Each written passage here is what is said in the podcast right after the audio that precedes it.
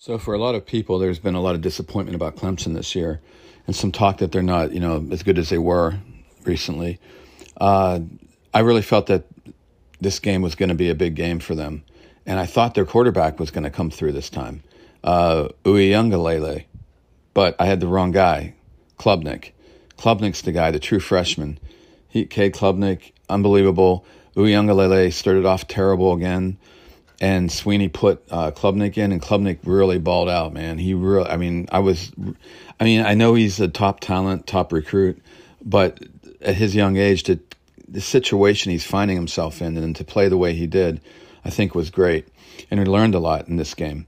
And by the way, if you look at the score, it looks like a blowout. And North Carolina hasn't been blown out all year. They struggled near the, they had a great year. They struggled near the end of the year uh, but they, it was always a close loss. Uh, they always get a lot of offense because of Drake Maye and, and Phil Longo as the offensive coordinator. They have a great offense.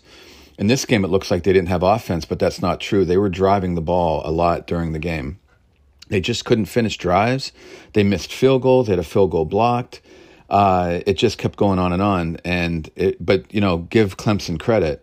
Um, again, a lot of talk about you know a lot of staff changes over the years, and now they don't have good coordinators. But honestly, I saw a lot of cool schemes going on on both sides, and especially on offense. I was Brandon Streeter's the old running back that was under Rich Rodriguez back in the day. Then he's been coaching, and his guys have been Chad Morris.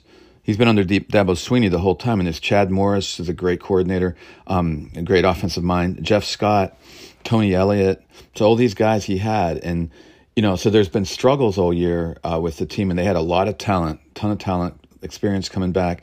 Should have, you know, expected more, but you know, the the tricky thing with with Clemson was, you know, how were how was it going to be with um, all these staff changes constantly? And now Venables, the their longtime, uh, you know, defensive coordinator left. So, so that that was the situation, and and and and then, but then the big picture too, and what we've dealt with all year, and what we're seeing is DJ Uiagalelei, like like what's like he wasn't really doing it. I mean, he'd have a good, he's tons of talent, but he'd have a great game here, a bad game here. It, it was up and down. It was a yo-yo effect.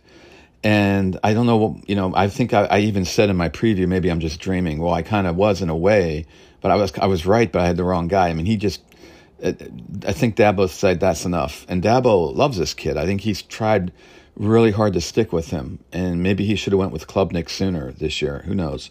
Uh, that's a hard, that's a real tough call. But he finally had it in this game. Put Klubnik in, and they asked him at a halftime, "Are you going to put Uiagalelei back in?" Or you? And he said, "No, no, we're going with Klubnik." And um, and then you got to see, like, it was almost like there was more leadership, there was more confidence with him as the players. It was more of a leadership thing. And all of a sudden, isn't it funny? The scheme started to look better. but I mean, the schemes always were there. You, it's hard for fans and people to, you really have to look at film to kind of separate. You know, it's the same thing with, again, with Ohio State. We have the game coming up. You know, separating, you know, you know, everybody's saying, oh, Day scheme and Knowles scheme on defense isn't any good. Oh, you're crazy. You got to look, you have to separate between there's talent there's scheme, and then there's in the middle of all that the operations. How are things coming together? How are things aligning? Is, is the techniques being executed? Are, are you know uh, uh, the assignments? And I mean, it's a whole alignment thing. There's a leadership situation involved in that. I mean, there's a whole. So it's kind of hard to separate all that, but you have to, and you have to basically really watch film. You can't just check out a game, drinking a beer at a bar with a friends, and then went around. You can say what you want, but it's not like you know what you're talking about. So yeah. So in this case, I'm not. You know, I'm not saying Streeter's a great offensive coordinator or anything, or Wes Goodwin on the other side. Uh, the jury's out. I mean, I, I'm not sure yet, but I saw good things on that. That's all I'm saying. And now that they had the right guy in there, it worked. Uh, what I have written down here: RPO passes.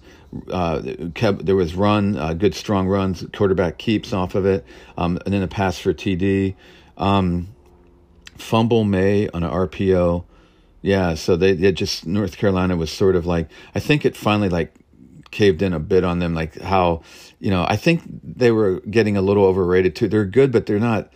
I mean, Mays really was better than I think I expected, even you know. But I don't know. There, it's it's it got a little overrated there. The, that side of the ACC division isn't as good as the side Clemson's on. I, that's what I'm going to say. But anyway, but then we had um, a little a running back pass, Mafah over back to Klubi, to the quarterback. That was cool. Um, and then a run by T- Mafah for TV TD. Uh, what else do we have? Yeah, and then on defense again, there's still some lack of communication I could see, and there was still some struggles there on D.